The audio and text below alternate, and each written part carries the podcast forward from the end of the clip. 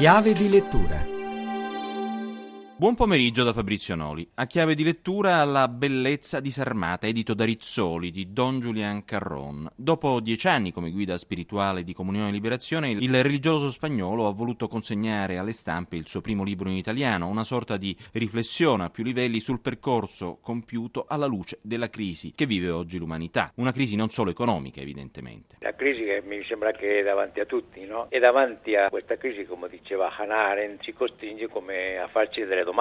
Siccome la natura della crisi dell'uomo antropologica, di, di, sapere che cosa vale la pena per vivere, la questione è trovare nell'esperienza umana qualcosa per cui la libertà, la ragione dell'uomo possa veramente sentirsi attratta perché percepisce che lì c'è un briciolo di, di, di luce per camminare, una promessa per la vita. No? E, e questa è la grande diciamo, sfida davanti alla quale tutti oggi ci troviamo, è anche un'occasione per scoprire di nuovo la, la, natura della fede, il valore della fede per una situazione come questa. Ecco, lei sottolinea il fatto che nell'ultimo mezzo secolo il rischio è appunto di considerare la religione cristiana più che altro un fenomeno culturale. Perché questo anche dice che ridotto semplicemente a un fenomeno culturale o, una, o, alla dottrina, non è in grado di rispondere come al disinteresse, come all'indifferenza che, che tante persone oggi sperimentano, perché questo non ha la sufficiente potenza, la sufficiente attrattiva per muovere il centro dell'io e la sfida che, che abbiamo davanti.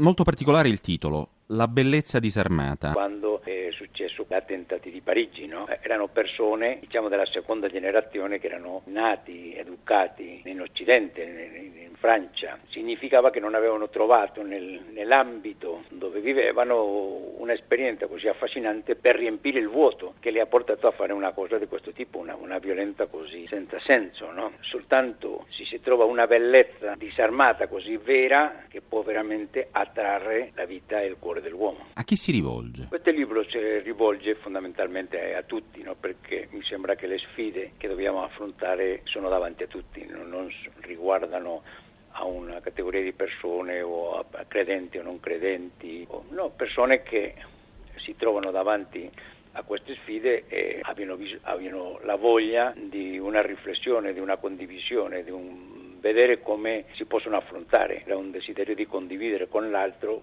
con tutti quelli che sono alla ricerca, se c'è qualcosa che di buono si può trovare nella nostra esperienza che possa essere utile per tutti e iniziare un dialogo. È tutto per riascoltare questa puntata, potete andare su chiavedilettura.rai.it. A risentirci giovedì prossimo.